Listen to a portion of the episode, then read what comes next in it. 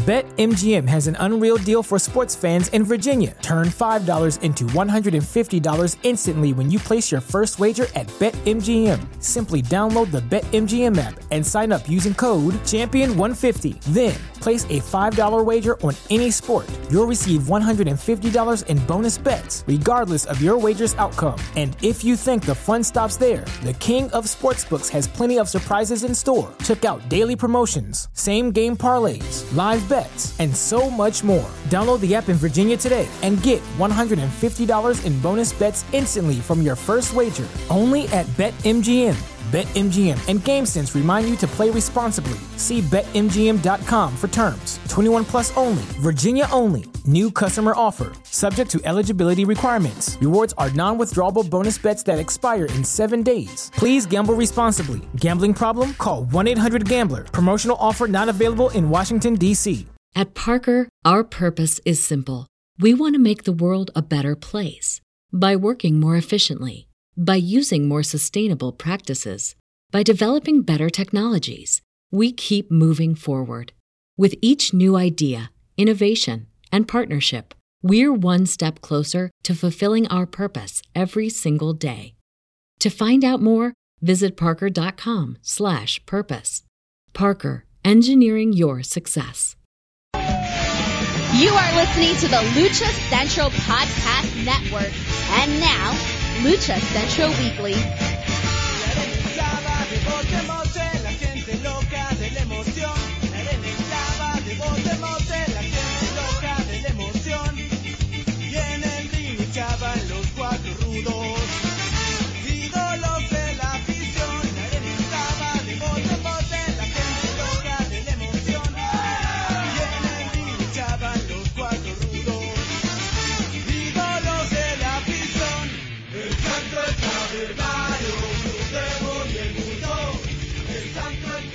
Hello and welcome to another edition of the Lucha Central Weekly Podcast. This is the podcast that lets you know all of the latest happening in the world of Lucha Libre. Each week our team discusses news and events from this past week as well as preview the week ahead, covering Mexico-based promotions and top independents along with luchador related news from, through, from throughout the United States. The Lucha Central Weekly Podcast is part of the Lucha Central Podcast Network on luchacentral.com. This podcast and others from the network are also available on all major podcast streaming platforms, including Spotify, iTunes, iHeartRadio, Podbay, and Spreaker. I'm Miranda Morales, one of the co-hosts of the Lucha Central Weekly podcast, and let's bring in the rest of the team. Introducing first, he is the dashing one, Mr. Dusty Murphy. Dusty, how's it going? Oh, it's going fantastic. How's it going for you, Miranda? It is going really, really well. Happy, happy to be here. And of course, we cannot do this show just the two of us we have to do it just with our third member of this trio, and that's who? Who? Who? Who? It is the one and only Brendan Barr. That's who. Hey. So those those little pauses that we that Miranda sneaks in and I sneak in all the time. That's how you know we're doing this for you live every week. There's no Yeah. pre-recorded stuff in there.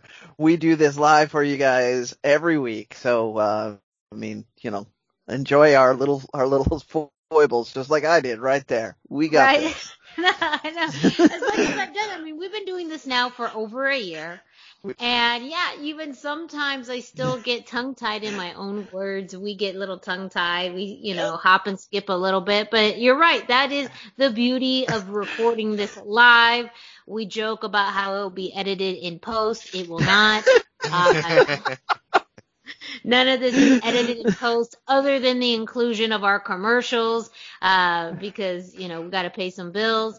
But yes, this is all real for you, 24-7, 365 realness that we are bringing you. Absolutely. Yes. Yeah. So, uh, if this was a category, and I've been watching way too much Pose, maybe that's why. The category is 365, 24-7, 365 realness.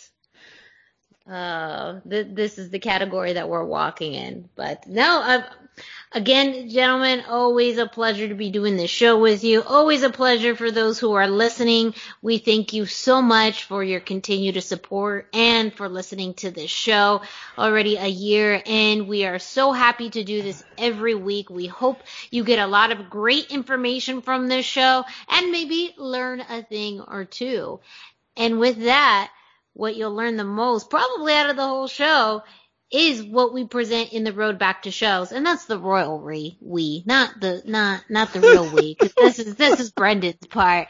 Brendan, go ahead and take it away with the road back to shows. You guys help me frequently, so yes, I mean it's but I mean that's uh, I, I like Dusty helps a lot more. So it's like it's you, not even we. That's the problem. I said we, and I'm like the person, you know, I'm like towards the bottom of, you know, what I provide for this. Though I did provide a piece of information for this week's. I am looking at the rundown, and there is one thing I did help with.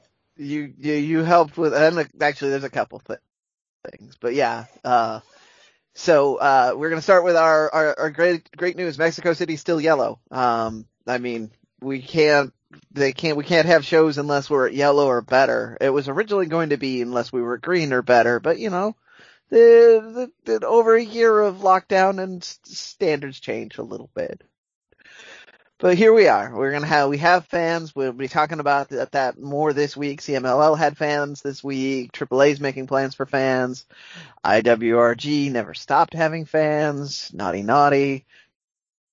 Uh, just um, you know, so we're we're in good space there. Um, but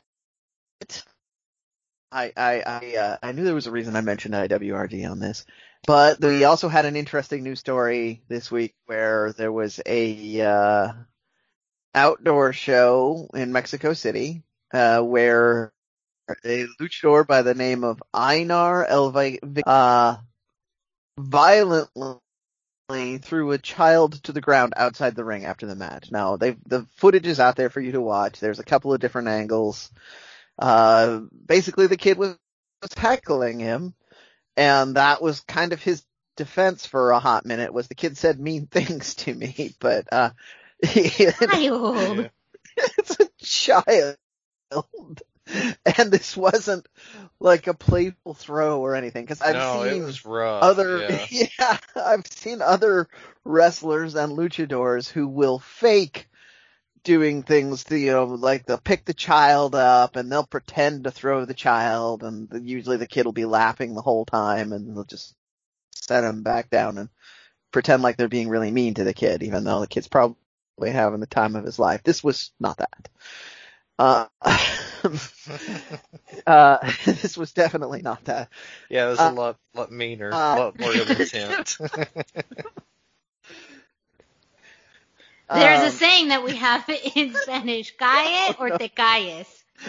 Uh-oh. That's that's quiet or I'll or uh, be quiet or I'll make you be quiet. Is Oh, essentially yeah. the, the No, my parents said that yes. exact phrase right. Uh, Calmas or te calmas. Like calm down or I'm gonna calm you down. Like that that's Yeah. very much what that feels like. I, except that a, a luchador is not the person that should be parenting a child at, at an event. But It yeah, takes a village apparently. It takes a village. Sorry, this is not funny, but this is also really fun. like it's just it, it's dark It's- humor. it's It dark is- humor. it Yes, is this okay the to- dark humor p- portion of the show. I have no kids, so that's also why. it's necessary. but we do not condone here at the members of the Lucha Central Weekly Podcast and those on LuchaCentral.com do not condone, uh, you know, any kind of uh, violence or mistreatment of children, especially if they are not your own. Uh, you know, we, we you know respect uh, parents and how they decide to or not to, um, you know, manage their children. But no one should be putting their hands on kids, especially if the argument is, "Oh, he was being mean to me." You are a grown man. yeah, Yeah. right. A girl whose job it is to throw people around and not hurt them. So yeah, why your would you? your job is to throw other grown men around, not children.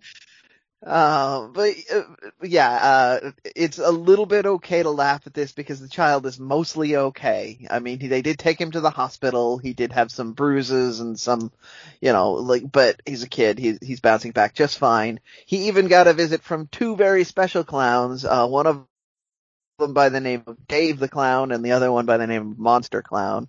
I'm not sure that I would want Monster Clown to visit me in the hospital.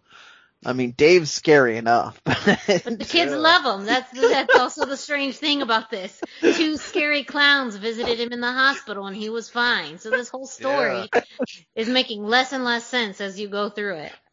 I, I believe Psycho Clown made a solo visit too. I I uh, could not confirm that one. So I did hear that, but I couldn't confirm it. Um, yeah, I, I mean, Psycho Clown would be the icing on the cake, especially yeah. for He's such, for a kid such a nice guy. Nice, scary clown. um.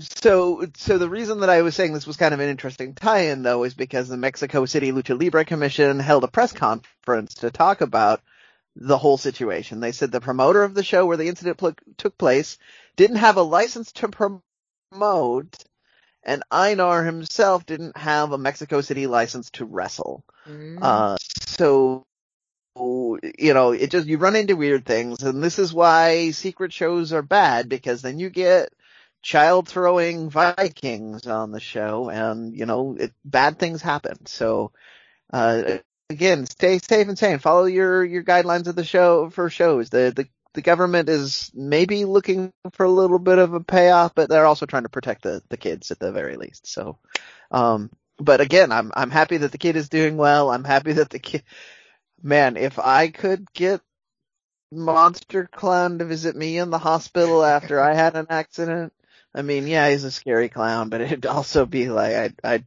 I'd probably be pretty cool. Pretty good. Yeah. They'd probably also cut off your supply uh, of pain pills. fair. Very fair. now we got dark. Okay. now it's dark. podcast after dark. Let's just let's just Sorry, All right. hijack, hijacking well, I I chose to start with quite probably the most ridiculous story in all of wrestling, not just lucha libre this week, and that's. I mean, anybody who follows wrestling knows that's that's a pretty tough uh, claim to stake, but I have I have confidence in this one. Um, I'm gonna move on though. We uh, we've got some more news on Andrade. He's he's doing more things with indie dates and and doing bigger and better. Well, I don't know about bigger and better. He's doing more things. Uh, he added a show date in June 12th in Anaheim of all places. And at first, I was super excited by this match because they did some classic Carney book, Carney advertising where they showed Andrade and El Hijo del Santo on a poster. And, uh, I was like, wow, I'm, I was already pricing tickets to, to get to Anaheim on the 12th. I was like, can I fly? Can I fly there? How expensive is this going to be? Turns out it's actually going to be a trios match with them on either side. Uh, Hijo del Santo is going to have Misterioso, which is the California-based one we've been seeing on New Japan, and Ray Leon on his his team. Um, by the way, a shout out to Ray Leon. He's the first person that made me a lucha themed mask, uh, during the COVID lockdowns. So he's, he's a good guy and, uh, a very stylish looking individual. So if you are in Anaheim and you see him, tell him to, you know, give him a big old thumbs up and he's probably, he'll probably sell you some masks. Uh, and then you have Andrade on the other side, uh, Piloto Suicida and Samurai VIP. Uh, so that's, I mean, it's a pretty good looking trios match.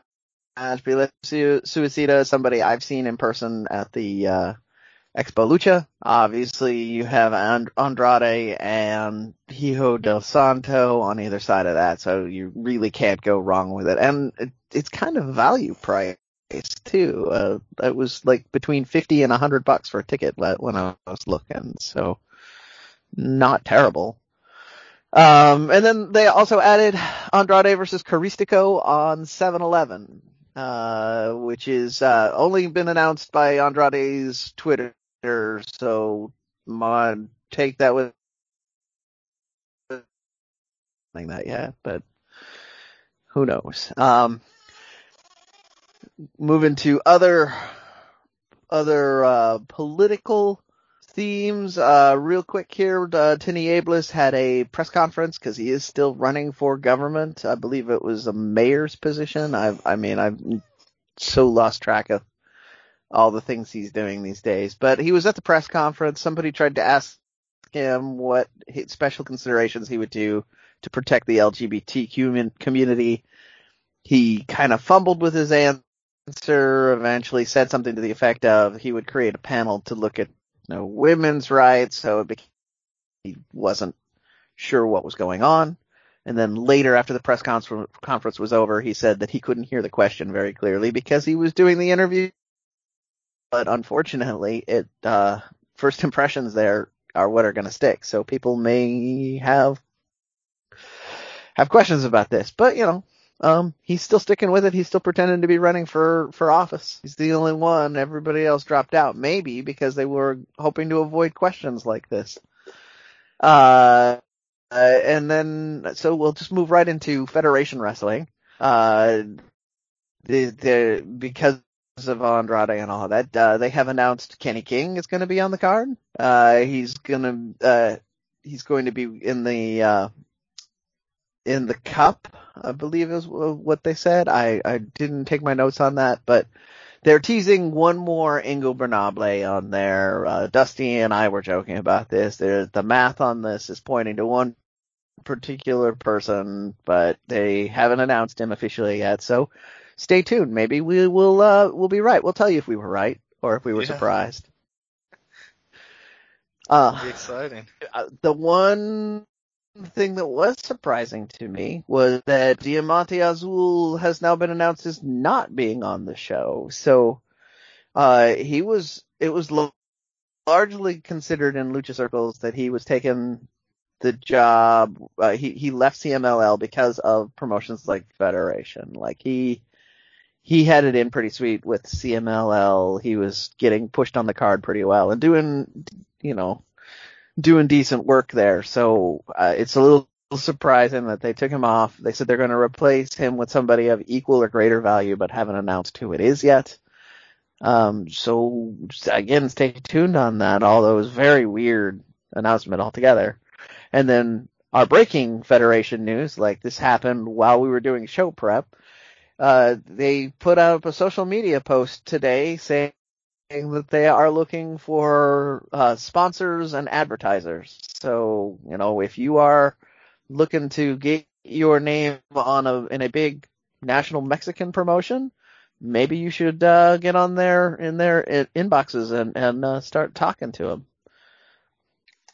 Um, and then the last thing I've got for the indie roundup is we've got uh, a uh, GCW has announced uh, Game Changer Wrestling. For those of you who don't know, I had to be sure that that's what it stood for because that also sounds like um, you know global or anything else. But Game Changer Wrestling, the fairly big indie promotion here in the states, has announced that in July 18th they're going to go to Mexico and they're going to have a a, a card called where they're versus Zona 23 wrestling uh, this is, uh, going to be insane. Uh, we, we've talked before, Miranda's coined the term of like Texas Lucha Libre, which is a little more rough and a little more, uh, brawling style. This is beyond that. I don't, many people, when I mention I'm into lucha libre uh, to wrestlers, they'll always ask me if I've seen the stuff where people fight in a uh,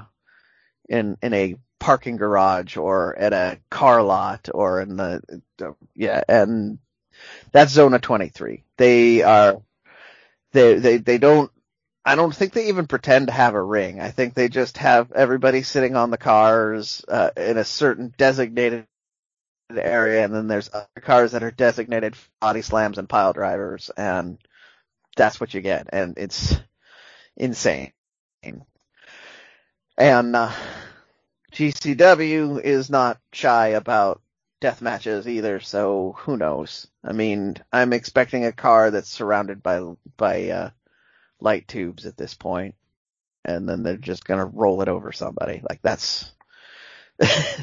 but uh, they also, when I was looking at their announcements, they also have they're doing a whole like versus thing where they're traveling around. So they're gonna go to uh, uh on Friday the Friday seven nine at uh, 8 p.m. They're going to be doing a live stream on FITE, which is uh, Fight Night GCW versus Loco Wrestling, which is a Houston-based uh, indie promotion that seems to feature more luchadors. And uh, Arez, the luchador, is going to be on that card as well. So GCW on uh, on FITE oh, and on IWTV may be a place where you can catch some more indie. I will be, uh, oh, some more lucha. I will be uh, keeping an eye on it to let you know. Uh, so that is the uh, road back to shows. Will uh, bring us over to the indie roundup now, where I have some stuff from IWRG. We had a match which basically degraded into a brawl, and people were DQ'd and all of that, but it was at the top of the card and there were a lot of big names on it and it was pretty exciting. Uh, you had AS Char- Charro and Supernova against Demonio Infernal and Fresero Jr., who again we've talked about a lot lately. They're going to be on that Federation card. Uh, and Connect Jr. and Hijo del Fishman uh, all in this giant brawl. Technically, AS Charro and Supernova won, but I mean, this is a lot of big names, big up and coming people. The the footage is out there. The the whole IWRG event was uh, covered on Lucha Central, so you can get all of the results. There were cards, uh, six matches on the card. All of them look great top to bottom. Uh, I would be happy to talk about any of the, the matches with anybody out there if you want to hit me up. Uh, I just am trying to save time by not talking about all of the uh, the matches that everybody does, so that I have time to talk about things like this.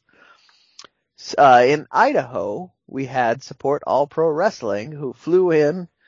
Uh, one of my friends, uh, Rook Kelly, we talked about him during the uh during names just shot right out of my head. Uh, during an interview we did, uh, where we were talking about uh, AR Fox's school. He is the graduate there. Um, anyway, so he has some a little bit of lucha training, which is why I get to uh, to tease him a little bit about this. He rolled wrestled against Samurai del Viento. Uh, he got the win. Congratulations, Rook, on your but you, sir, are a notorious meanie face because you took the luchador's mask off and you just shouldn't do that. Mm-mm. So that's what, that's how that happened. He took the guy's mask off, rolled him up for the pin. The referee did not disqualify Rook, so I'm blaming the referee for this, but, uh, Rick, uh, Rook got a, a cheaty win. Hopefully that sets up a, another another match where Samurai del Viento will get a will get a chance to regain his honor. Um, but very cool, uh, and I'm uh, super excited that uh, Support All Pro Wrestling was was booking both of these guys. Thank you for that. That's uh, they're based out of Idaho, like I said. So thank you for giving me the information, and hopefully we'll have more from more smaller indies in the coming weeks. We will give Brendan's information out uh, at the end of the show, but you guys know uh, you can reach out to us on social media and let us know if you are an independent wrestling promotion or wrestler or fan. Let us know what's happening um, and and which promotions are running lucha libre shows or even just a lucha libre match within a show. We're happy to cover it. Yeah, absolutely. Thank you, Brendan, for this week's Indie Roundup and the road back to shows. Right now, we're going to kick it to Denise Salcedo, who brings us this week's Lucha Central Central. Say goodbye to your credit card rewards. Greedy corporate mega stores, led by Walmart and Target, are pushing for a law in Congress to take away your hard earned cash back and travel points to line their pockets. The Durbin Marshall credit card bill would enact harmful credit card routing mandates that would end credit card rewards as we know it. If you love your credit card rewards, tell your lawmakers hands off my rewards. Tell them to oppose the Durbin Marshall credit card bill. Why should you visit thechairshot.com? Thechairshot.com is your home for hard hitting reviews, news, opinion, and analysis with attitude. Why? Because you're smarter than the average fan. Thechairshot.com. Always use your head. Hey everyone, it's Denise Salcedo here in Lucha Central Central with a reminder of where and when to catch all of the great network content this week. Get the full lineup and listen to all of our shows in the podcast network section of luchacentral.com. On Tuesdays, Math, Mats, and Mayhem takes you inside the world of Lucha Underground as they take you weekly through the series with the benefit of hindsight and the benefit of special guests from the groundbreaking series. Check out the premiere video stream every Tuesday at 2 p.m. Pacific, 5 p.m. Eastern on the Lucha Central YouTube channel and at luchacentral.com. Then listen to it on your favorite podcast platform every Wednesday. Tuesday nights live, it's Wrestle Boss, where Fabi Chulo talks MMA and pro wrestling with special guests and listener call-ins. Visit WrestleBossLive.com Tuesday nights at 7 p.m. Pacific to listen live or call in with questions or download the show on podcast platforms on Wednesdays.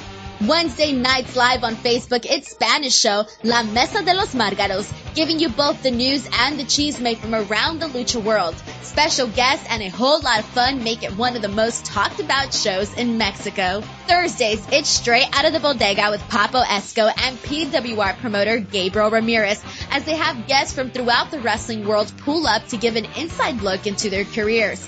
From indie standouts to television superstars, each week brings a new name and perspective. On Friday, it's your double dose of Lucha Central Weekly podcast, one in English y el otro en español.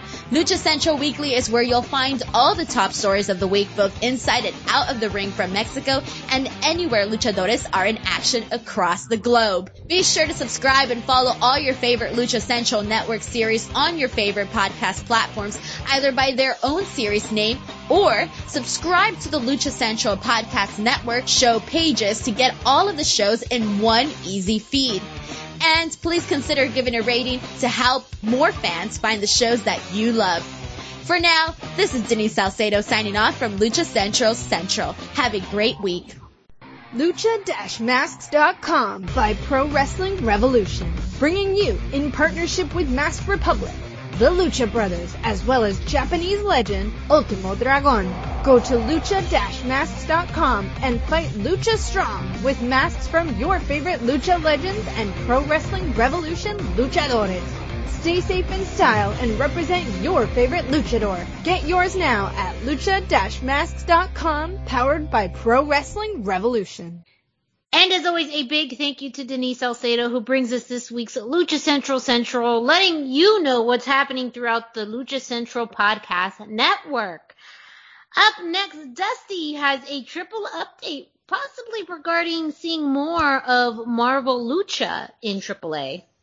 Yeah, well, Alejandro Montez, AAA's vice president of marketing, recently appeared at a press conference in Mexico and he kind of released that AAA. Well, first he wove a narrative that was very strange about AAA somehow rescuing Lucha from having been a bloody, grimy mess in the arenas and turning it into okay. superheroes and role models that could be looked up to, which was pretty much the same narrative that Vince wow. McMahon used with WWF in the 80s. Like that was kind of the same thing. Wow. But, yeah. Okay. All right. But I find that even harder to believe than Vince's lies, but okay, yeah. keep going. yeah, well, that's just it. But we do see, you know, like some of the fruits of that now with Disney and Funko. They're tied in with AAA. And uh, Mr. Montez revealed that the first Marvel Lucha Libre show was scheduled for April 2022, and that 20 different Marvel Lucha Libre characters will be involved. Now, 20 characters is more than we know about. That's about six more than are known at current time. Seven luchadors have appeared in a AAA ring. Arachno, Venenoide, Leyenda Americana, Terror Purpura, Estrella Cosmica, Picadora Letal, and Araña Voladora. And seven more have been revealed through merchandising, and those characters include Wolverine, Loki, Deadpool, amongst others. But it's pretty safe to say we'll be seeing a Marvel Lucha Libre match at Triple Mania this year. But based on everything he kind of said, we may be seeing some new characters debut as well. So it'll be kind of interesting. And also during the press conference, Mr. Montez revealed that AAA will be adding fans to their Identity of Lucha tour that's currently taking place over the summer. It's all outdoors. It's looking like the first show back announced to have fans is the July 2nd outdoor show in Toluca, and they'll be running at around 35% capacity for the show. So we're almost back to having AAA fans at AAA shows again, and so that's a good sign for you know, fans showing up for Triple Mania. It's obviously they're selling tickets now, but there's still been some questions of how many, and so it, it's looking like 35% will probably be the number. Right, which is pretty standard with what the government said it should be when we were at green back in the day when green was the, the goal. So yeah. fairly consistent. Mm-hmm. Um, okay, so Dusty, you said very quickly the names of, of people that were in, you said the names of the, the wrestlers we knew in Spanish, but you gave us the names of the English one.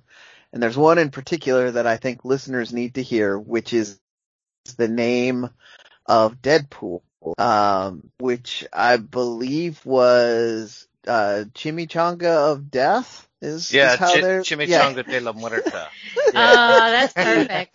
That's perfect, actually. If anyone knows anything about Deadpool for his love of chimichangas, uh, I, I'm just now sad that that's not the real Deadpool.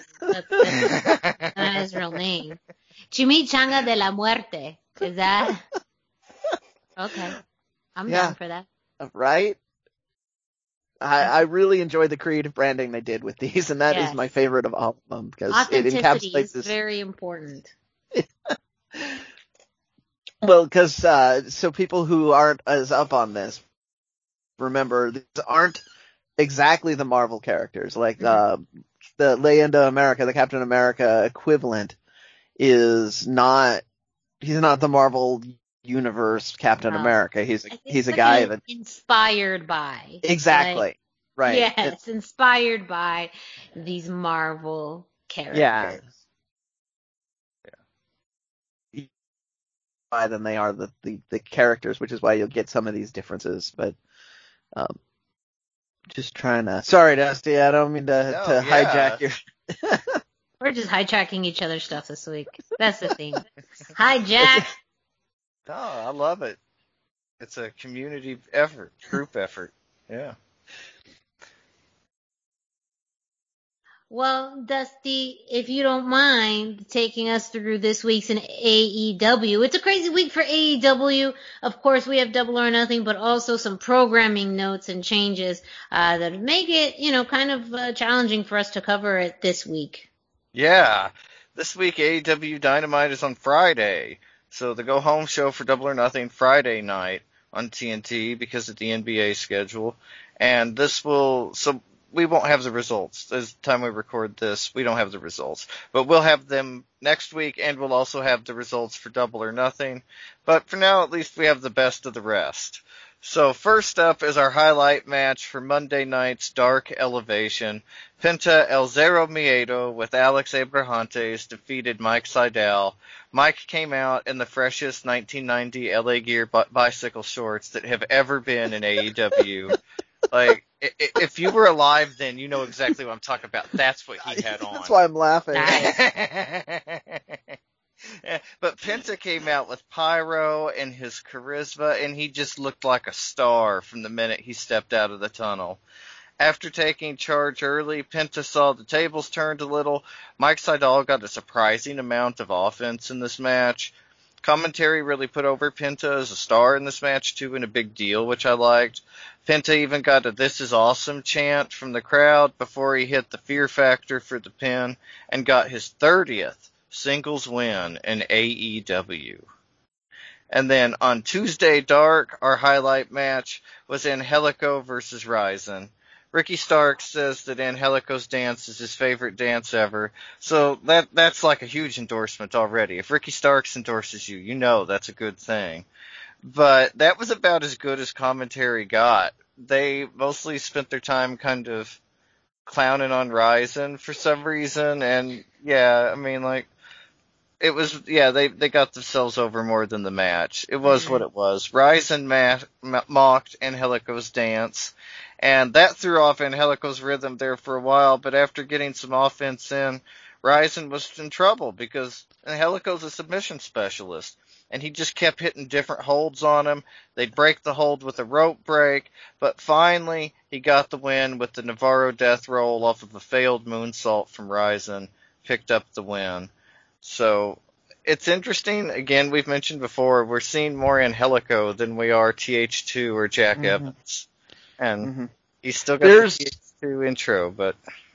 There's been some rumors that maybe Jack has got a little bit of heat backstage, and that's why they're not using him as much. Um, mm-hmm. Knowing Jack Evans, uh, doesn't surprise me to hear that he might have some heat backstage, but it's all rumors. Uh, I did want to say, having watched this, one of the things that I really love about Angelico's matches is even though he's doing his stuff, it doesn't feel like you're watching the same match every week because he's hitting submissions, but he's not hitting the same submissions in every match. Like he did a different Navarro deathlock in this one than he's done uh, ever done before. He's, I mean, he did more uh, so every time I feel like I'm seeing something new, even though I'm I'm still just seeing him tie people up in pretzels, and that really keeps it fresh and very engaging for me, which is why we keep talking about Angelico's matches on this show because mm-hmm. it's fun. yeah, like he, or at least that's.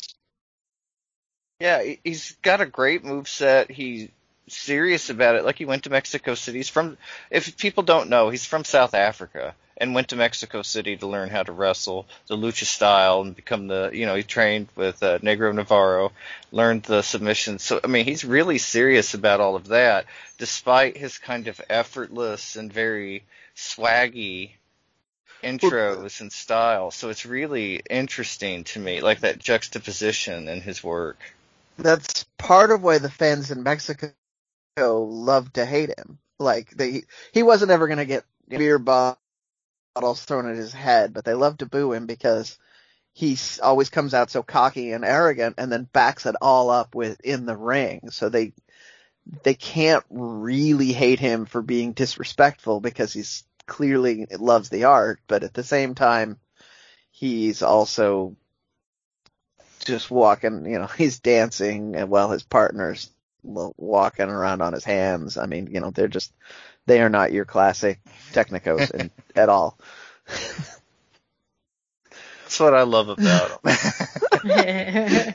but also this week in AEW, uh, we can preview the Double or Nothing a little bit. The news came out that Fenix was allegedly injured and will not be participating in AEW. I say allegedly because they put out the the word that he was injured in a match in Mexico. But we all have the internet now, AEW, and we can't find any matches for Fenix from Mexico since February. And nope. since he's kind of located in the U.S., it, no word on any of it. It seems very unlikely we wouldn't know about it. So I don't want to say Fenix is definitely going to show up at Double or Nothing, but I would keep my eye out. I, I mean, you know, I am also also saying he's not gonna show. I'm not saying that either. Yeah, that's oh man. Uh, yeah, to back that up more with the internet, like Fenix is a guy who loves his Instagram, so he's gonna tell people where he is, and if he's doing yeah. a show somewhere, he's gonna tell you he's doing that show. Yeah. Uh, Dusty, follow him on Instagram. Has he never said he was doing a show in Mexico, to your knowledge, right? No. Not to my knowledge. Yeah. I, I looked and couldn't find anything. Couldn't couldn't find any evidence of a match happening or having been announced since February. Yep. Yeah. No. I, I just wanted just wanted to to point out to the people that there's this is really high. This isn't just like us looking other people said. We we've done some of the homework on this one and like yeah, which makes it very curious as to that's the explanation why you know that they're giving. Um, it, it does make you wonder what are they, what are they not saying? You know, it, it does sound like if they weren't going to use him, like they weren't going to use him. But to specifically say he's out to injury, it, it's curious as to why they use that explanation over what really happened or could have been. I'm not. Yeah. Yeah, it's just it's Well, just interesting. So so right now the present state of things. If you're not out with an injury, it's COVID. And if it's Mhm. COVID, then uh, there's no drama if you mysteriously show up. Just everybody's pissed off at you because you showed up when you had COVID.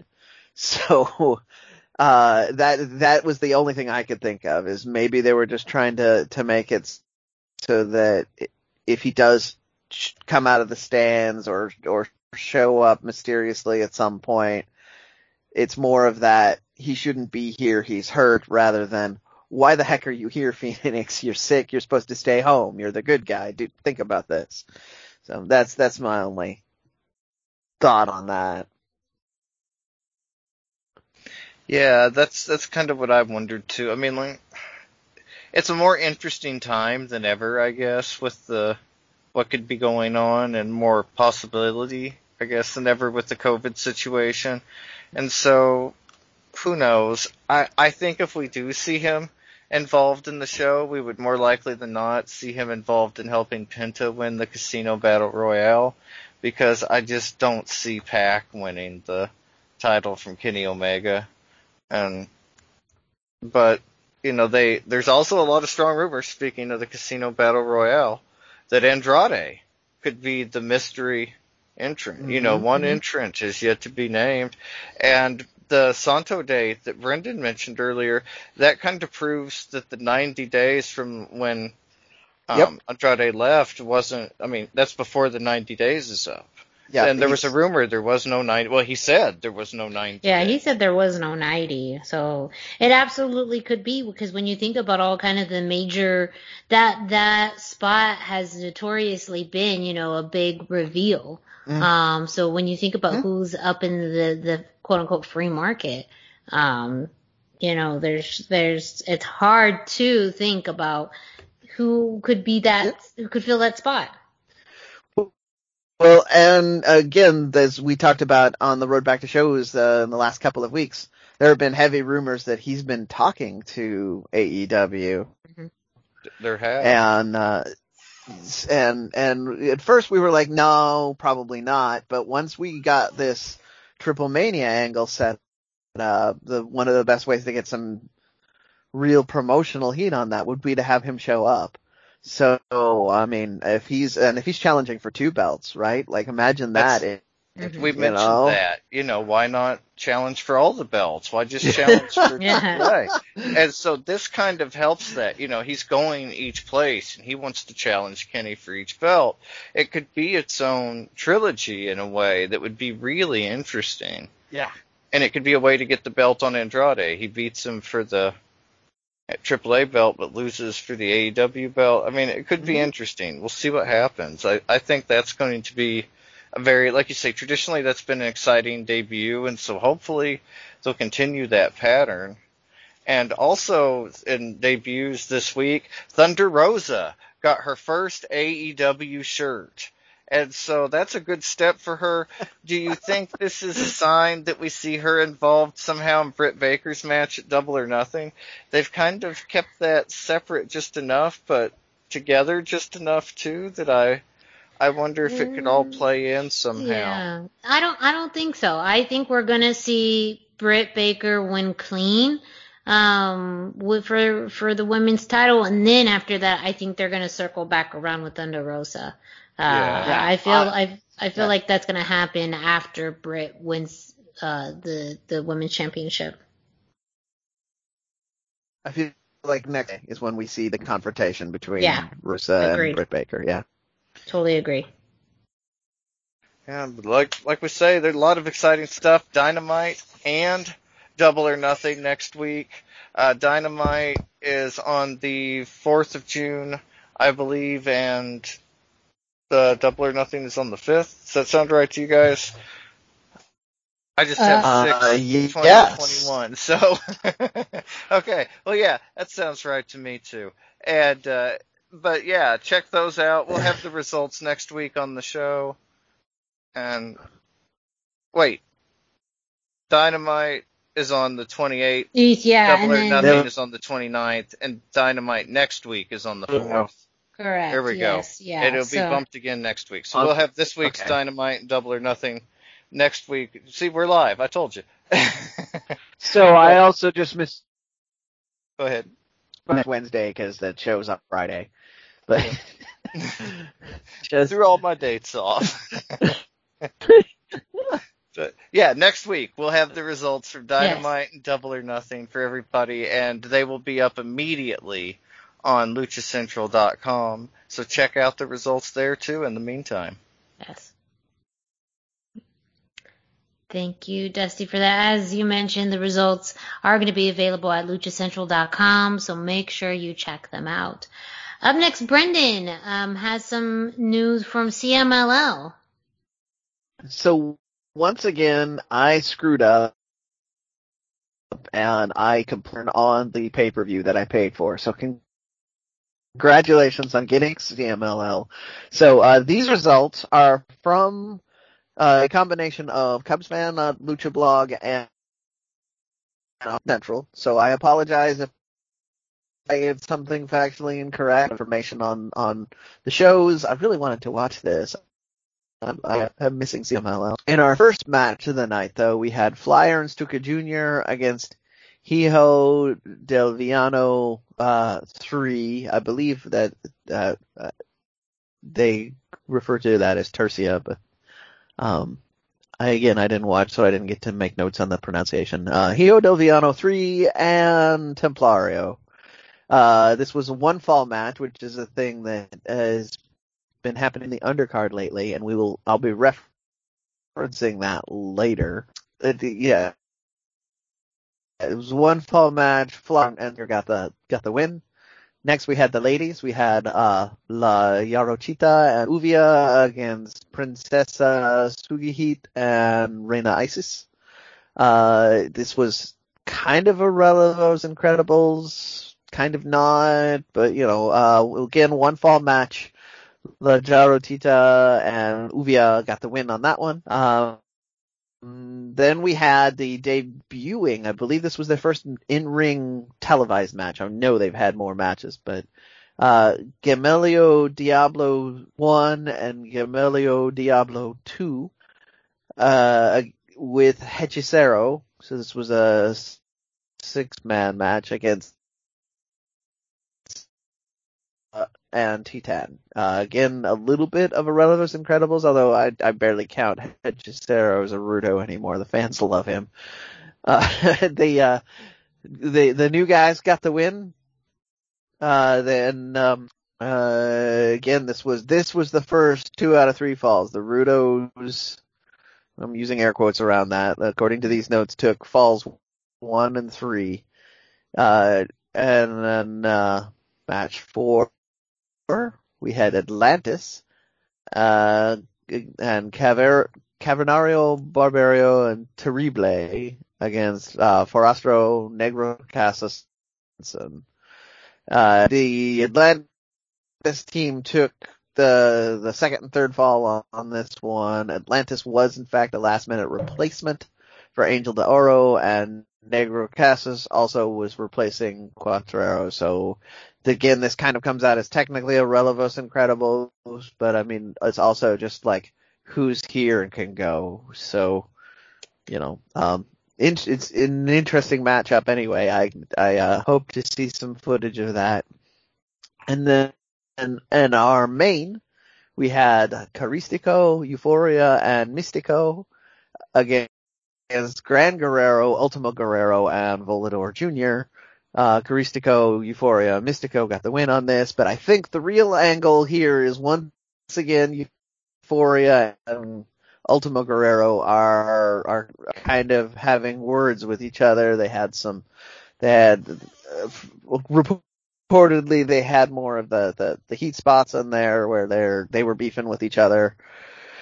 Uh, so it, it kind of feels like they're they're trying to set up a match with maybe even a mass versus mass mass versus hair match. I mean, uh, but uh, who knows? Who knows? It's CMLL. They also are kings of uh, getting our expectations up and then never remembering what what they were setting up when uh, it, it comes down to it. But that was our CMLL pay per view this week. They will be announcing another pay per view. It sounds like soon. This match, this did have fans. There were 500 fans in attendance for this which is a very small crowd for Arena Mexico, but a very large crowd for the last year and a half. So, so congratulations, guys. I I hope you had some beer and chips or something, but uh, that was that's our CMLL update.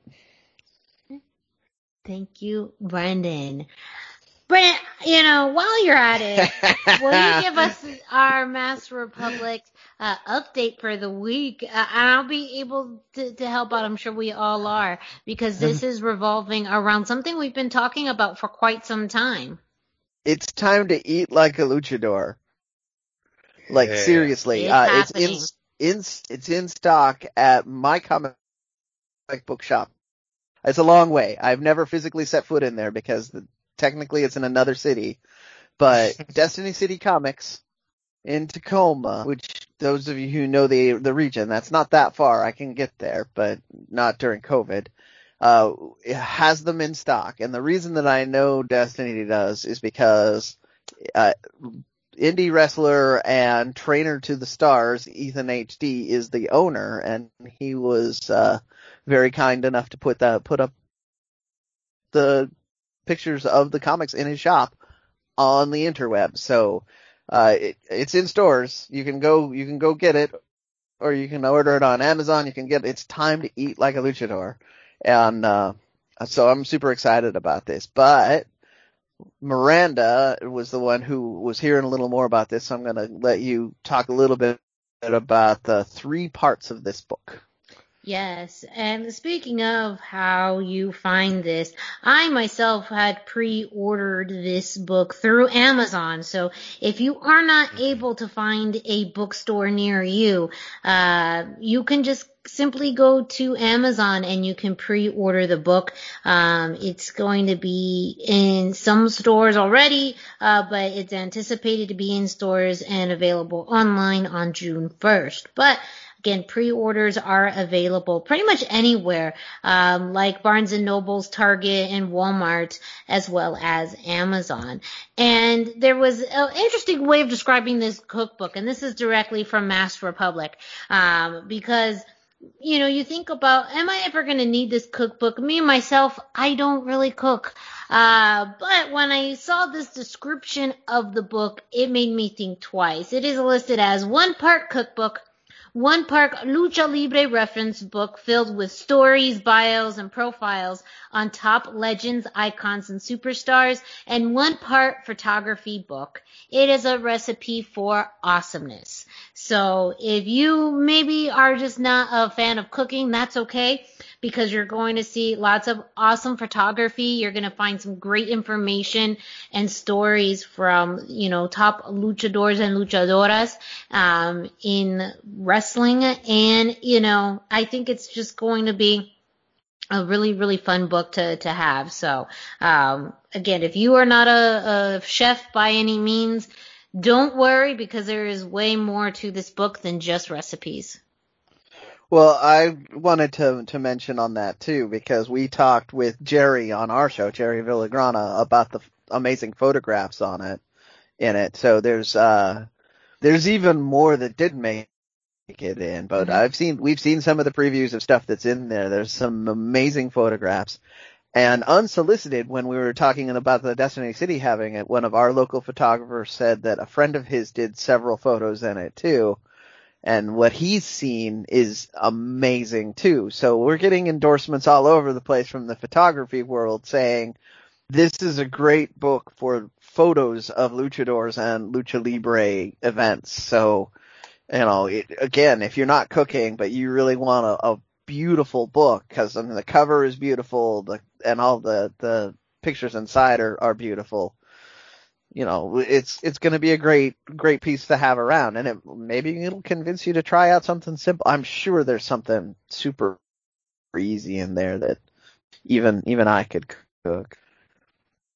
That's what I'm hoping for because I again am not a chef by any means, but there's some really it sounds like awesome recipes, both sweet and savory, um, intricate and simple.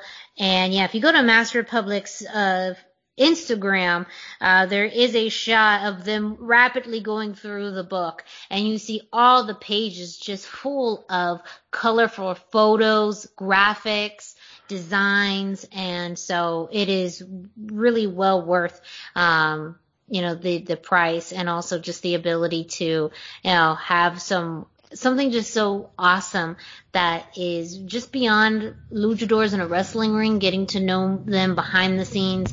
And again, in lots of cultures and customs, food is a connector. Food is how you express love, how you connect with other people, how you share about yourself and your and your stories. And so this is an awesome, mm-hmm. perfect blend of all of those things.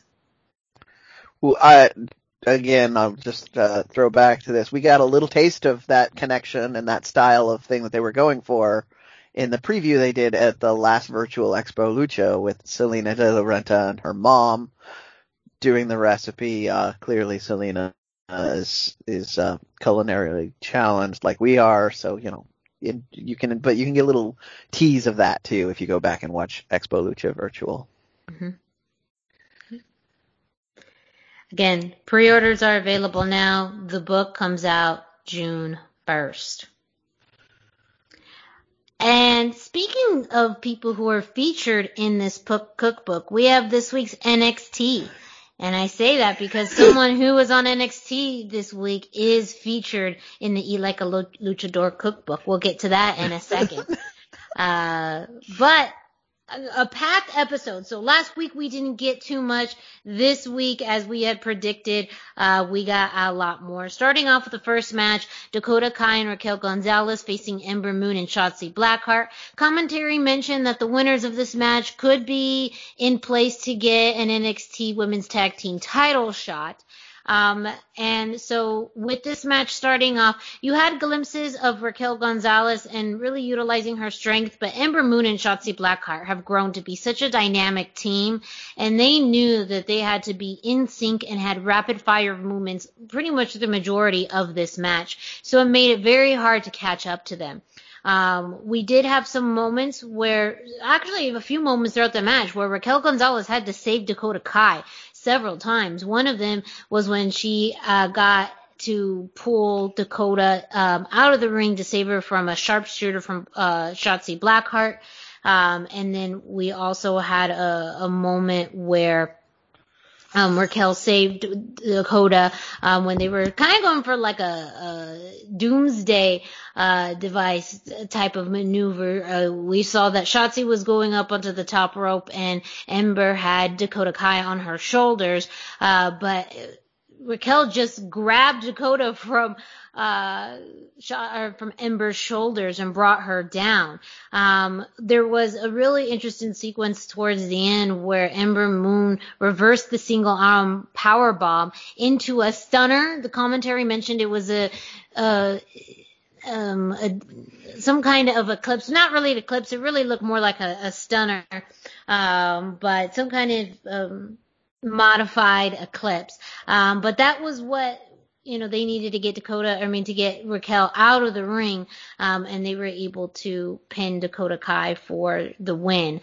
Um, and Raquel was angry after this, um, attacking, uh, Shotzi and Ember, well, mainly Shotzi out, uh, in the barricade, um, at the end of the match. So Raquel was angry, and who knows if this is going to lead to maybe some dissension between her and Dakota because again, several times throughout this match, Raquel had to save Dakota, um, and Dakota got the pin. So who knows if this is going to lead to a breakdown between their partnership, which seems very natural at this point in time.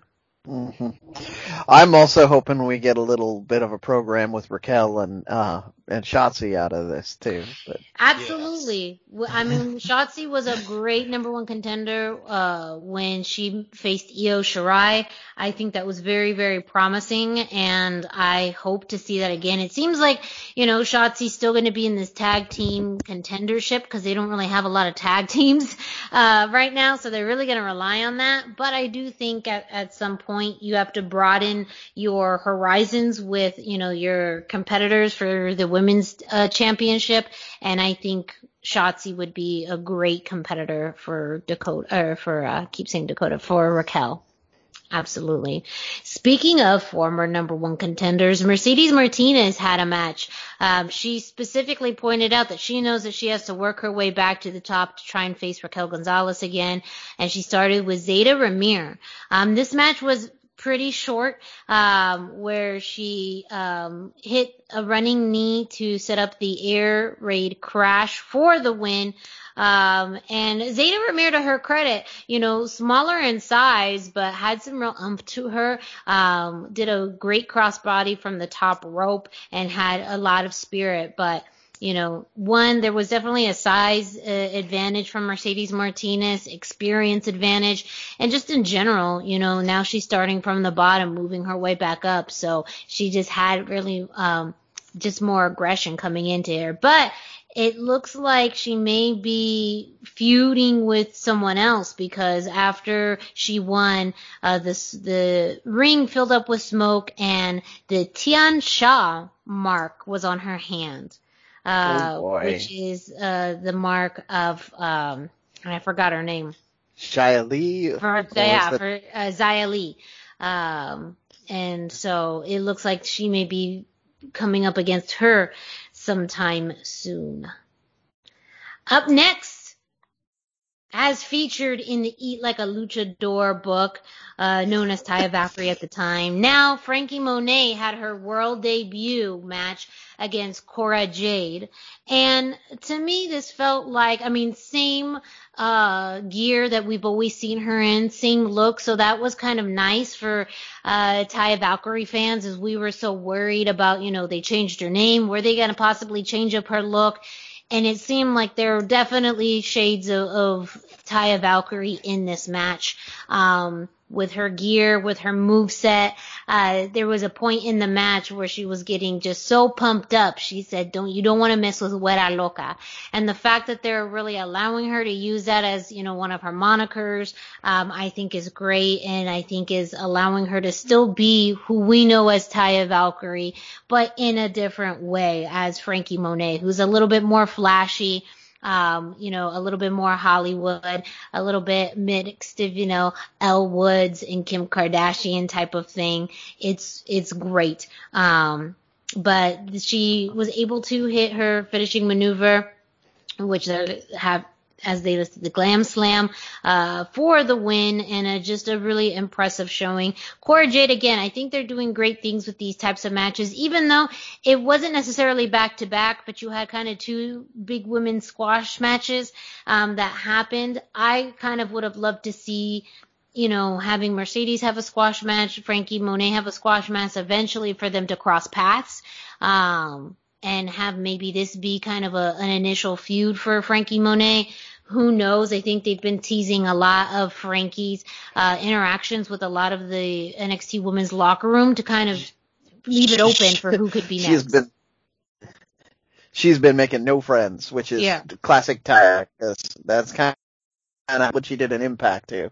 Yeah. Yeah. You you mentioned her looking more Hollywood, but you didn't mention specifically Hollywood. Uh, her her recently eaten by a zombie husband. So you know, just saying that there's a Well, Hollywood connection that's much closer there, to home. there is just they haven't mentioned it. There's not a whole lot of continuity in it, but you know, it's it is it is what it is. Johnny Johnny Drip Drip. Um, Johnny Drip Drip, yeah. my favorite. I like it. I like it more than the Young Bucks. There, I said it. I said it. I said it. Yeah. I, Um, I like that his hair is tall because it's full of his secrets. Uh, yeah, but I, I, you know, I think like seeing Franky Monet in this match, like it is, it's Taya. So I feel for me, and I'm sure some fans are have a sense of relief of like WWE at, the, at least at this point in NXT is not trying to change her; they're trying to elevate her. And I think that she's bringing all the pieces to the the table of what has made her successful. Now she just has a bigger platform and showing it. Absolutely, yeah. That's that's what I was hoping for when we we were talking about this when we were speculating where we were going to go, and like this it's what I was hoping for because NXT's been good on that. They take indie stars and let them be the indie stars that they were on a bigger platform. Mm-hmm. So, yeah. I'm glad they're sticking with that. With yes, I think so. You know, know that uh, her recipe and she is featured on Eat Like a Luchador um, in that cookbook. So if you are a Taya Valkyrie fan, or now in this case Franky Monet fan make sure you check out that book, but continue to check out her work in NXT.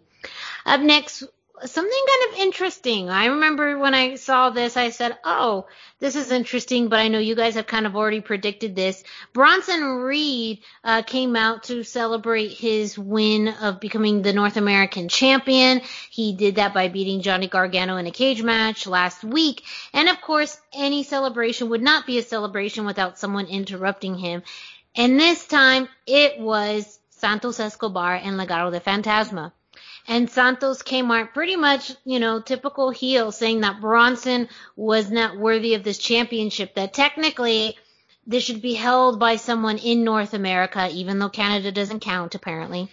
Um, by someone who was American or Mexican. So naturally that I just remember I was like, Joaquin, what are you doing?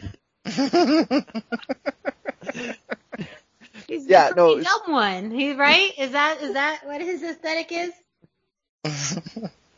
I don't know. He's sorry. pretty. I mean, I don't. It, I don't know that he's supposed to be dumb, but he's well, very true, pretty. Because Santos did say that they agreed that Canada does not count. So I, I don't know what the deal is here, but we did we we did have pretty much Santos coming up to, to the table saying he wants an opportunity at the North American Championship. And so this is now the next big thing we were speculating on. Where does Santos go?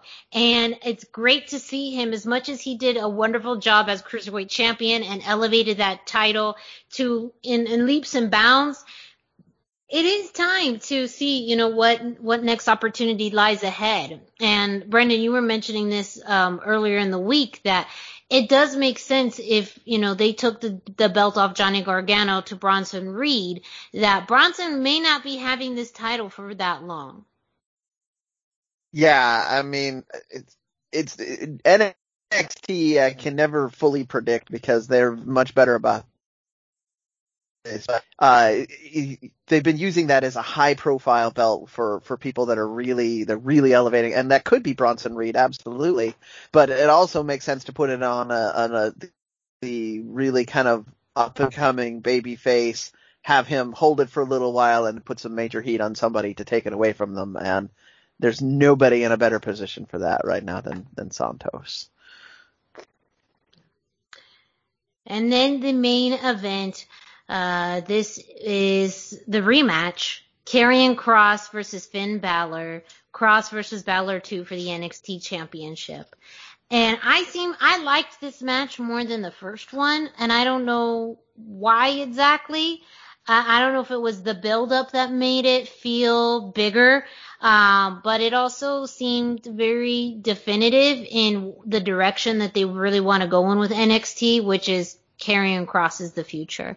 Um, and you know, you really saw how dominant Karrion Kross was really throughout the match.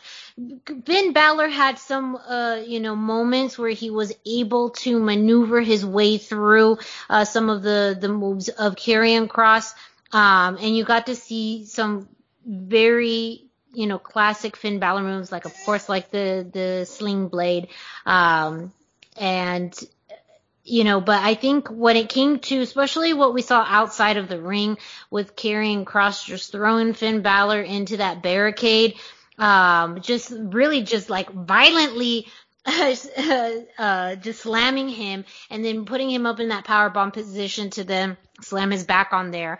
Um, you know, the slammed him into the announce table you know, and then just kind of that, that pure dominance in the ring.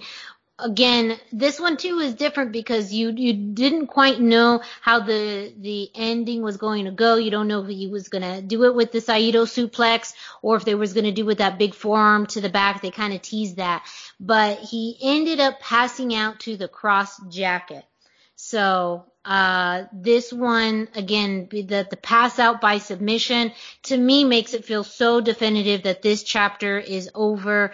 You know, Kross is your champion, will be your champion, and he's going to be as sometimes you hear about it in movies or in trilogies, the big bad um, or in video games actually, the big bad.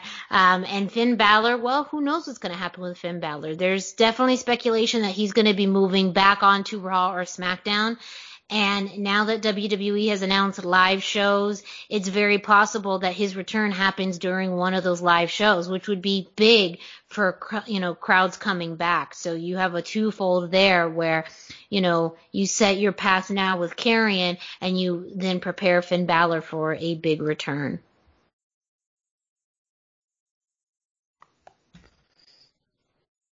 But that is it in this week's NXT. A preview for next week. We are going to see Legado del Fantasma versus MSK for the NXT Tag Team Championships. So it's a big night for Legado del Fantasma next week as they inch their way closer to Tag Team Gold. That is this week in NXT. Don't forget results are available on luchacentral.com.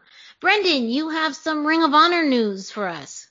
Oh yeah. So uh first off, uh on TV this week we didn't have a lot of Lucha Libre content. We did have Rocky Romero, who we also got to see on AEW this week. So one of the first times that it wasn't WWE wasn't involved in the seeing two wrestlers in the same week. But uh it Rocky Romero tends to have more of a New Japan style, so if you're really looking for a heavily lucha influenced match, this wasn't it. It's still a good match. Rocky Romero is always entertaining. Uh, but uh, the bigger news is the survival of the fittest pairings were announced for the first round, and we have three people that are very, very lucha in the in the first in the opening round one of them is guaranteed to make it through because for some reason ROH thinks it's a good idea to put two luchadors to get, get through to the next round. So, uh, Flamita, Rey Horus, and Bandito in the survival of the fittest. Now the idea here is that each of these people are going to have one match and then we'll have, uh, to get into it and then we'll have a six person match where the winner will, uh, be elevated for a chance at the world title. These are all people that, that have never had uh, singles gold in in RO. Not expecting that any of our luchadors are going to be the ones that win, but I also wouldn't be shocked if, say, Bandito comes out near the top of this. Mm-hmm. But the pairings we have in the first round, we have Bandito, and of course I've got a thing right in front of me there. Bandito versus Bateman uh, for one of the matches. So that's the uh, the probability here, in my estimation, is that Bandito will go through, but Bateman represents a really brutal and cheaty faction. So who knows? There could be some some things, and I wouldn't be offended if Bandito got some television time feuding with that whole faction. So could be interesting. The other one, the one that uh, made me upset, because why do we need to do this? This is part of survival of the fittest. We were already going to get this as part of the program. You have Flamita versus Rey Horus. Like we already know that those two are going to have to wrestle each other after the way Flamita broke up with Mexi Squad. So, but we're getting it here in the first round of, of survival of the fittest. Uh, I, I'm going to that Flamita will probably go through because it makes more sense for him to get a big win right now since he's the one that broke away. but like I say, the good news is we're guaranteed one of them makes it into the six man match, and there's not a bad answer to that. Like both of them could be very good in that match. So uh, that is our our field, our lucha related field for survival of the fittest. The uh, the full brackets are up on ROH's website. Uh, if you if you are curious, uh, and then um, feel free to talk to me or anybody else about how you feel about these matches too. I I am uh, I don't know. How do you guys feel about putting pairing luchadors off or in the opening round of this? Uh, I'd like to see it, but at the same time, if they're going to move forward, I think it would be more interesting in a second round Yeah. matchup because it would Mhm. add more drama to the moment. Yeah, I mean, we kind of saw this in the Dusty Cup uh, in NXT when you had Lucha House Party Yep. versus Legado del Fantasma. And Yep. even though it was kind of a bummer to be like, man, you know, they're meeting up in a second round matchup and we wish we could have seen them go a little further, it adds, it did add more drama, the fact that we were able to see that a little bit further in um, the brackets. So, yeah, I would have loved to see that maybe in a second round. But, you know, um, I think they kind of it to me it's like I kind of like styles clashes and matches, so the fact that they went with you know two styles that are the same, you know, but it's also going to be an amazing match. Like it's going to be a very very good Yeah. match. So I feel like um in and of itself with some of the drama behind it, it, it didn't necessarily need a second round matchup to to build up the drama, but I think it would have greatly benefited from it, and it would have put at least the luchadors in a slightly better position to have more than one representative move on to the Right. next round. Yeah. And it's all Mexa squad too. There's no LFI. Uh, so, Because they're technically Kind of still interest- suspended, right? Is the suspension thing still? uh, that's the suspension thing. I don't know if they were, I think they're off suspension by the time the, the match would take place. Yeah. But, I mean, maybe that's an interesting, interesting perspective. Hmm. I can can I just do a quick plug for Women's Divisions Wednesday? yep. Go Yes. right ahead, please. Yes. So we don't necessarily have any lucha content for Women Division Wednesdays this week, but as we've all mentioned, we're very near and dear to our independent wrestling promotion roots. And this week on Women Division Wednesday, we had Angelina Love versus Maserati. Maserati is a West Coast staple based out of Las Vegas, Nevada. She is the current FSW Women's Champion, a championship that used to be held by Ty Valkyrie. So a very prestigious belt. Also was held by uh, a Lacey Ryan, also known as Zoey Stark in NXT. Just saying. Um, so a very prestigious belt. She was featured in a great match against Angelina Love, and she did receive her golden ticket. So she is going to be a part of the tournament this summer. Um, Maserati is just a fantastic performer and wrestler. She can do it all. Um, she's faced luchadors. She's faced, of course, other women. She's wrestled men. I mean, she can do it all. Um, singles, tag team. So I am so excited for her. So excited for the platform of Ring of Honor to provide independent wrestling talent an opportunity to shine. And she will, though, be in a lucha show uh, later this summer, and this is kind of a crossover indie roundup news. We'll release more information as we get it, as in Miranda finds out more information. But Lucha Boss here in Arizona in the Phoenix area is putting together a show, the Carnival Lucha, on July 18th, which is going to feature Angelico, Hammerstone, El Dragon, uh, Black Widow, and Maserati. So she will be performing at that Lucha show on July 18th in Phoenix, Arizona. So she is really multi-talented. She can wrestle so many styles. And I'm just as a avid fan of hers, as someone who's watched her wrestle, someone who's announced for her, it is awesome to see independent talent like her get the opportunity to be part of the Ring of Honor Women's Tournament. Yeah, I, I can echo a lot of the endorsements I've seen being West Coast. I've seen a lot of Maserati as well.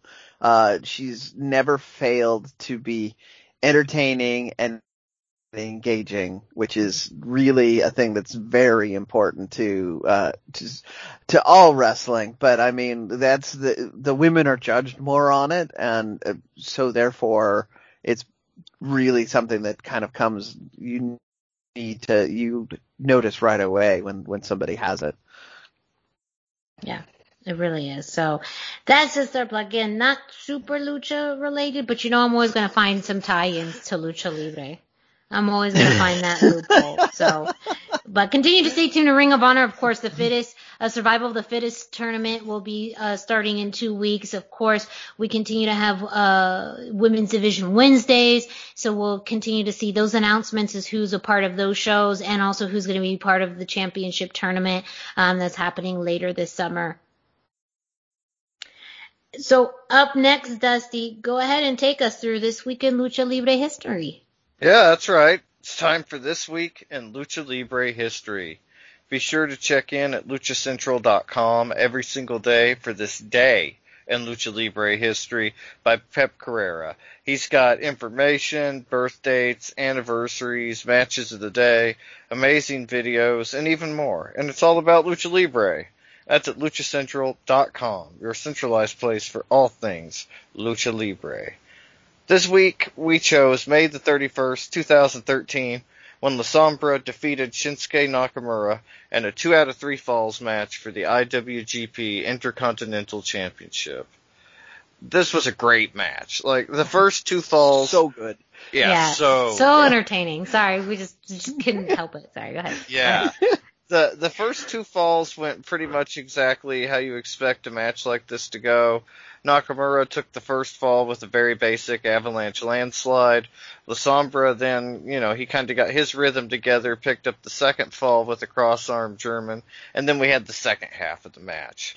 And the second half was they just uh, tried to one up each other the entire time, each one trying harder and harder to get the win. And the biggest surprise of the match for me was that Nakamura actually went for a dive it's very mm-hmm. rare to see Nakamura dive, especially at that time. And he hit a corkscrew pesca, pes, pescado, sorry, style dive that really connected nicely. Like it was unique for the match. That was very cool to see him pull that out. But eventually La Sombra was able to reverse a Bomaye attempt into a roll up, and then he rolled that into a one armed folding power bomb to pick up the big win ah. and the IWGP Intercontinental Championship. What an incredible match! Like the the whole yeah. match is on YouTube, and you get the intros, mm-hmm. you get the the contest winner before the match, who gets to meet La Sombra. It was really cool, and like oh, such a good match. What did you think about it, Brendan? Well, uh, so we're gonna have some random mentioned earlier that she likes Clash of Styles, and I was smiling to myself when she said that because I knew this was coming up. This is one of the that's kind of the big story in this one. Uh, where Shinsuke was was doing when he was doing well in the match, he was sticking with his strong style, and then he mm-hmm. he tried to bust out some lucha moves, and that's usually when uh, when La Sombra would get the advantage. And the same thing, like when La Sombra slipped a little too much into that strong style is when Shinsuke would get the, but they both tried to switch styles and, uh, multiple times in this, which is one of my favorite things to see. Um, I, I loved all of that. I, and, uh, just an interesting little side note here about where we're at, uh, with La Sombra in this is this is La Sombra, and he did come out with Caristico as his second. Um, okay, I need I need to uh, I need to to set the stage a little better on this. This is a this was in CMLL. Almost all championship matches that happen in Arena Mexico with a CMLL banner are two out of three falls with seconds. So you have somebody out there to represent you. It's not like uh, an American match where you're it, it's a guaranteed uh, heel manager on one side and and they have to be offset by the the person on the other side. A lot of the times they're a non-factor. Sometimes they'll throw the towel in so that the wrestler will have credibility and, and saying that he didn't submit himself. But uh, having Caristico, and in 2013, this is um, a Munoz brother, Caristico, so it's Rush's brother uh, with him kind of helped me remember, realize this was when he was, they were still trying to make La a baby face. And it worked in this match because Shinsuke was being a evil and uh, foreign invader and the fans didn't want to like him. But uh, a lot of that, that, that kind of the style of booking is why we got uh, Ingo Bernables later.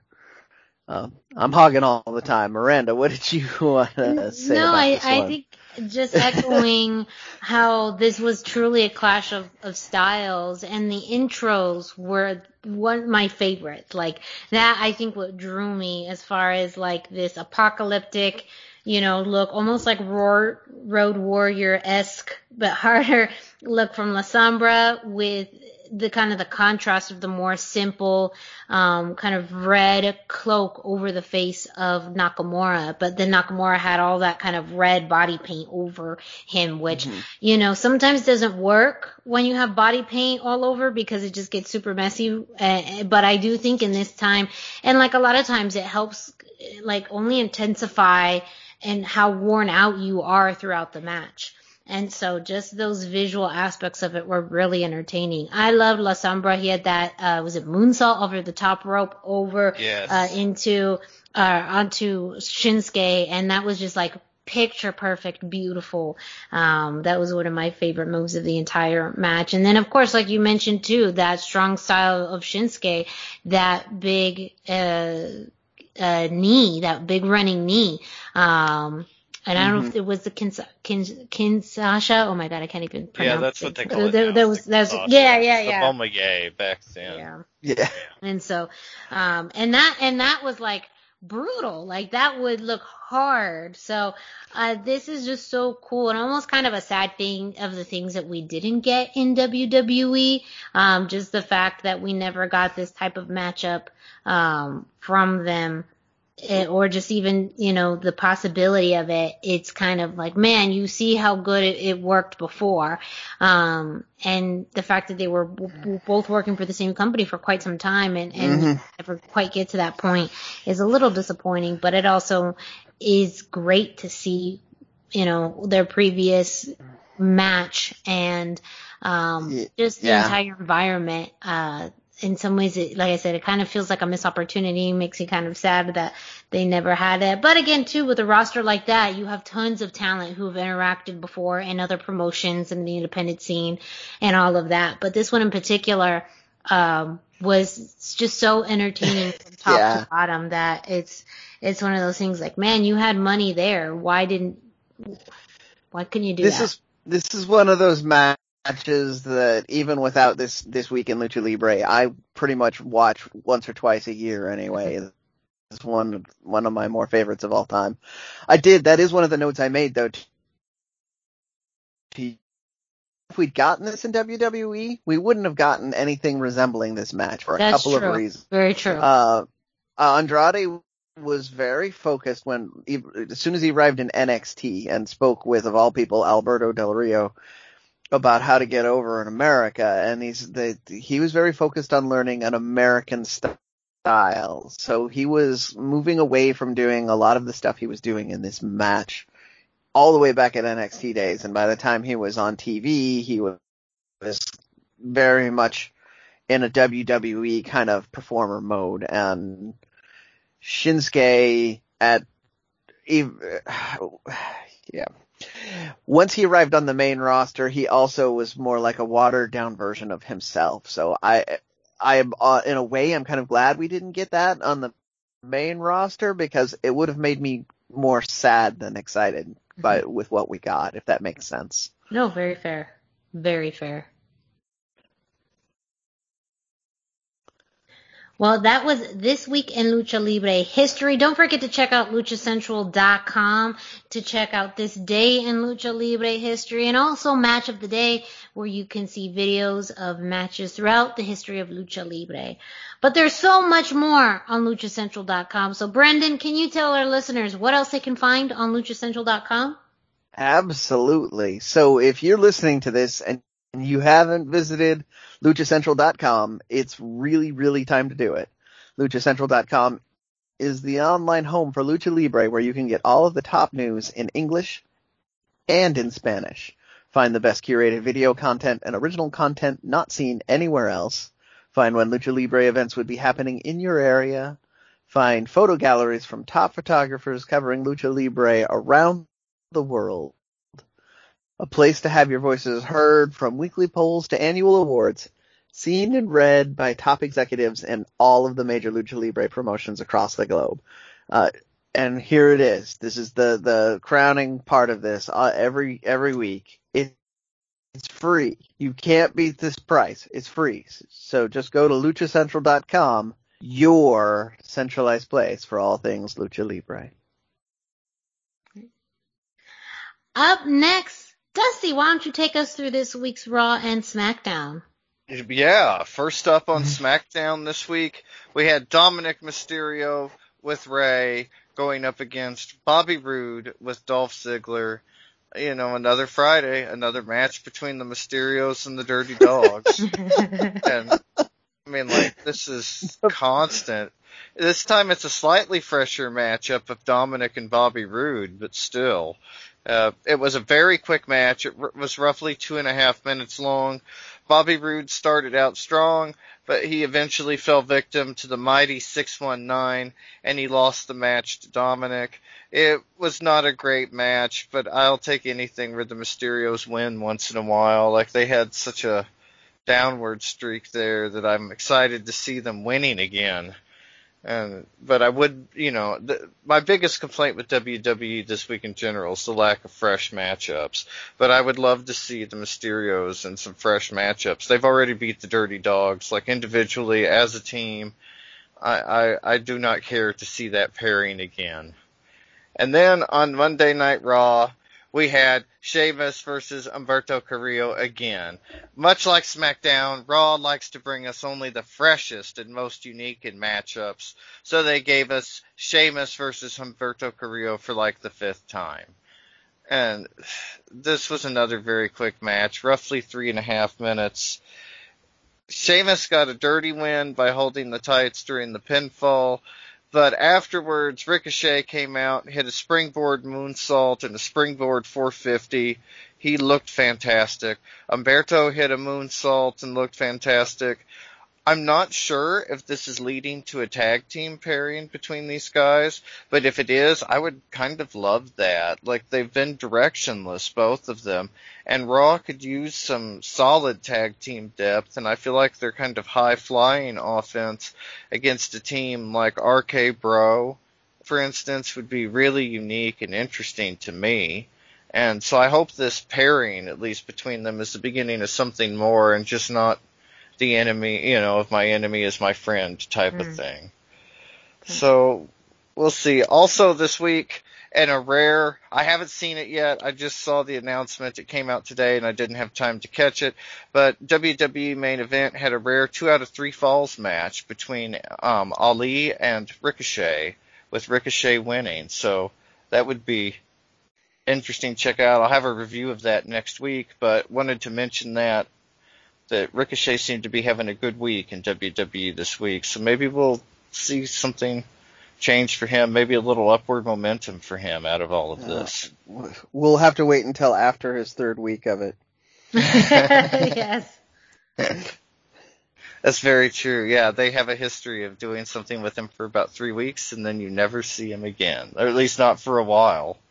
Um, yeah.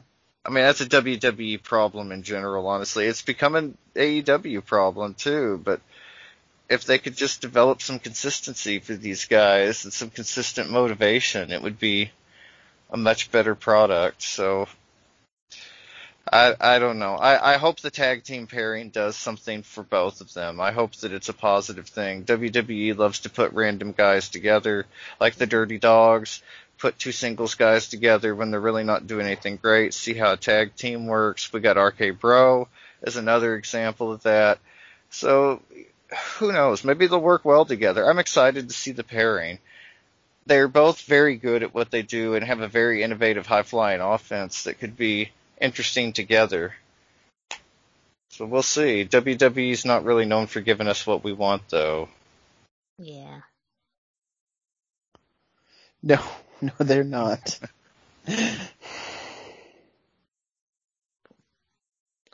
Well, thank you for this week in WWE. Don't forget you can get the results for Raw and SmackDown on luchacentral.com. Up next, we have this week in Impact Wrestling. And a pretty interesting development that happened on this week's show. We had X Division champion Josh Alexander once again team up with Petey Williams to face TJP and Fallah Bahh. An interesting storyline aspect is that Fallah Bahh had been kind of in debt uh, to Johnny Swinger um, after gambling at Johnny Swinger's uh, illegal casino parlor, parlor that he has backstage. Uh, but apparently TJP paid off Fallah Bahh's debt in order for him to, to team up with him again uh, to face Josh Alexander and Petey Williams. So what a good friend. Uh, but the interesting aspect of this match is that TJP hit the Mamba Splash on Josh Alexander to get the win. So with that, Impact Wrestling has made the announcement that next week on BTI, that is before the Impact, we are going to get a 60 minute Iron Man match between TJP and Josh Alexander for the X Division Championship. And I think this is a good utilization of before the Impact BTI, which is kind of their pre-show. Um, they've been having matches, uh, kind of like dark matches.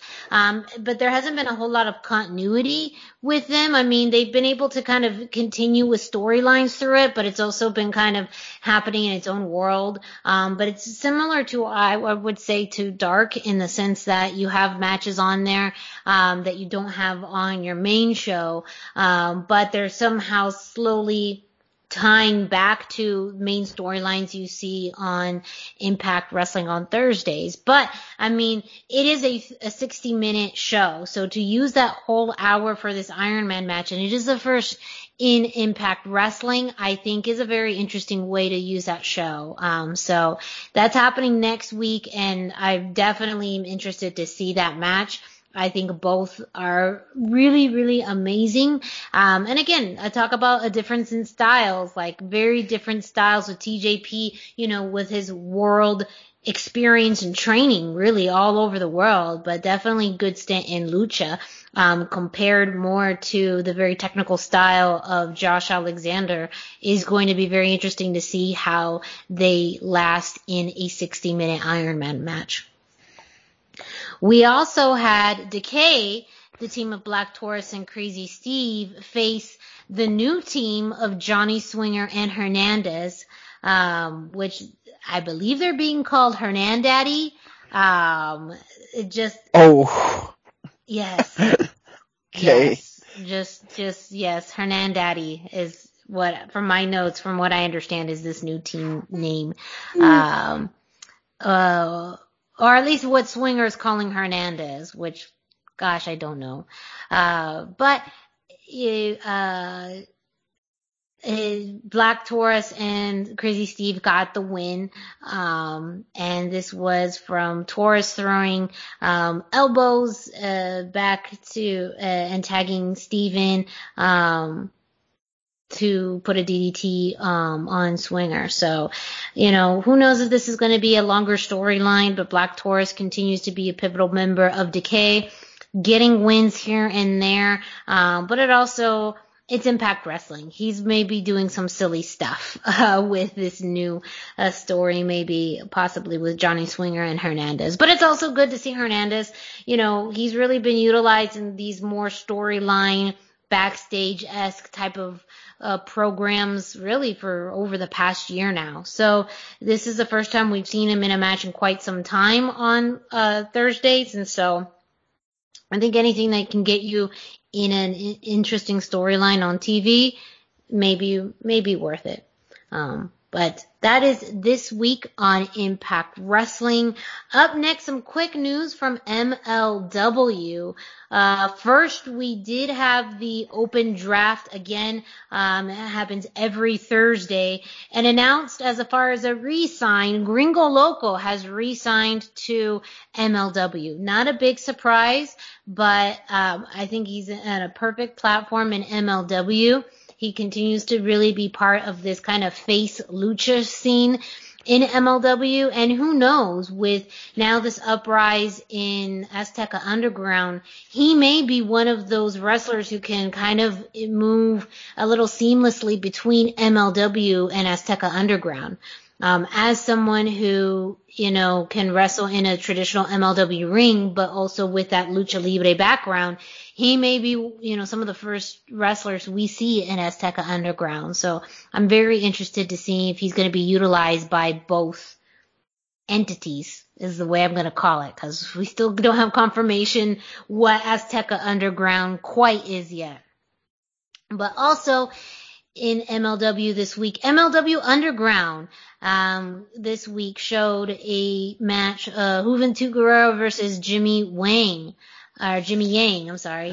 Uh, so an old uh, match between Juvi and Jimmy Yang on MLW Underground. I haven't seen this match, but Brendan, I think you have.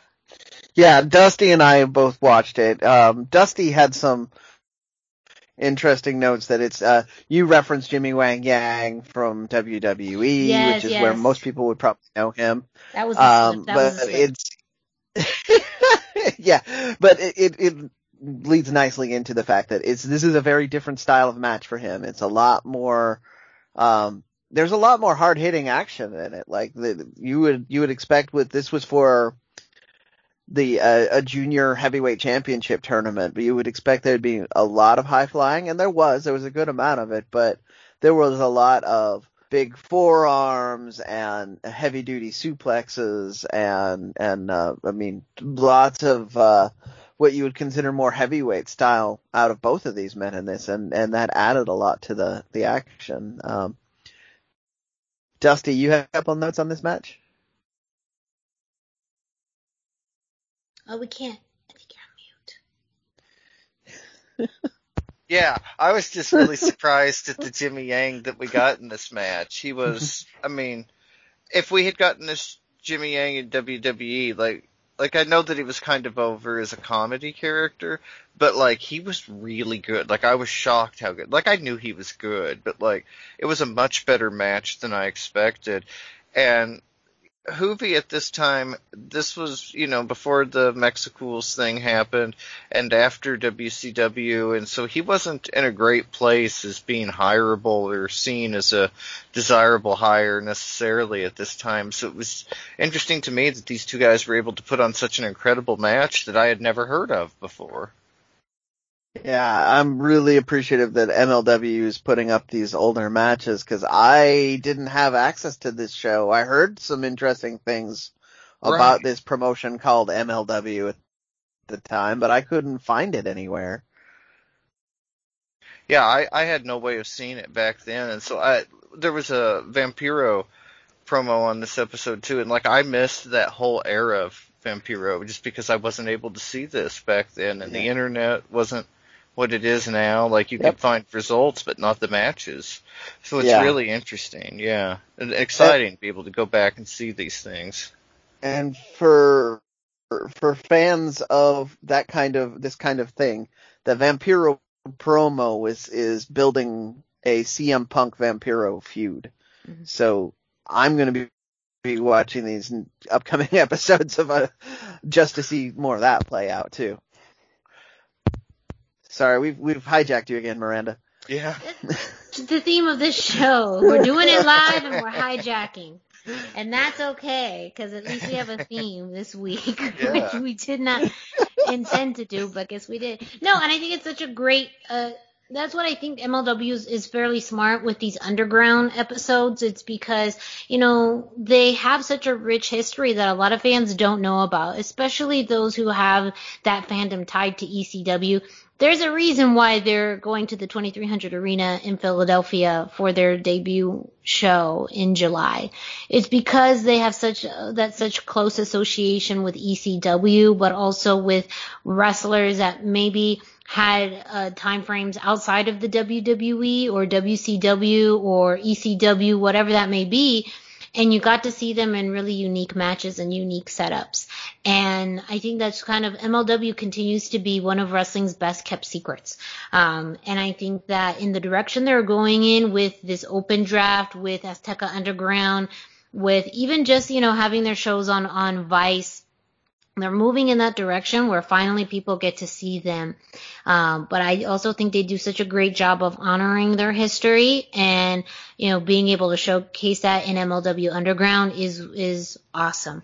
And they've had lots of great lucha libre matches featured in previous episodes and I am sure we're going to continue to see more, um, over the next few weeks on Underground. Up next, the final story of this week's episode is kind of an interesting development in NWA. We haven't talked a lot about them since they came back with Power. They had their quote unquote season finale um, this week on FITE TV. And a match they had advertised for that show is a number one contenders match Thunder Rosa versus Kamille. The winner was going to face the NWA Women's Championship at their next pay-per-view on June 6th when our shadows fall. However, the I, I said was because there was an interesting development as far as the ending of this match, and it was that the match ended in a time limit or, or ended in a, a time limit draw. So we have no winner. We do not know who is going to face uh, Serena Deeb on June 6th at When Our Shadows Fall. Um, and so, and I say even Serena Deeb, but technically Serena Deeb does have an NWA women's match against uh, Riho. Uh, I believe for the pre-show of Double or Nothing. Um, still semantics. The point is, we still don't know who the number one contender is for the NWA Women's Championship. Um, and you know, when, when a match ends in an inconclusive manner, sometimes fans get upset. But this could easily be facing or setting us up for a triple threat match for the NWA Women's Championship, which I think would be great. Um, I think both Thunder Rosa has been such a strong presence in the NWA Women's Championship scene, and anything that she does draws but Kamille, they're really setting up as the future. She has just a amazing presence about her. She continues to be more confident in the microphone and more confident in the ring that maybe a one-on-one match with Serena Deeb isn't quite you know, set up yet, but a triple threat match could be what's in the works, and I think could be a great way um, to settle this uh, not only feud, but also, you know, possibly a new NWA Women's Champion. So keep your eyes out. I think more news will be coming out soon as to who is going to face the NWA Women's Championship on June 6th. Uh, their next pay-per-view, When Our Shadows Fall. It's going to be live on FITE TV. That is it for this week's edition of the Lucha Central Weekly podcast. Thank you all so much for listening. Don't forget to check out luchacentral.com, your centralized place for all things lucha libre. Also check out Lucha Central on social media at Lucha Central on Facebook and Instagram and at Lucha Central on Twitter go ahead and check out the YouTube page. Lots of amazing content, including exclusive interviews and matches that you're not going to find anywhere else. This week especially, they had just posted some really cool content that you absolutely have to check out. While you're at it, go ahead and follow us on social media. Dusty, can you let our listeners know where they can find you? Yeah, I am on Facebook at facebook.com slash Dusty Murphy and I am on Instagram at Dusty Murphy. And Brendan, where can our listeners find you? I am um, all over the place. I am 321 T-shirt guy. That's the numbers 321. T-shirt guy is all spelled out. I'm on Instagram. I'm on Facebook.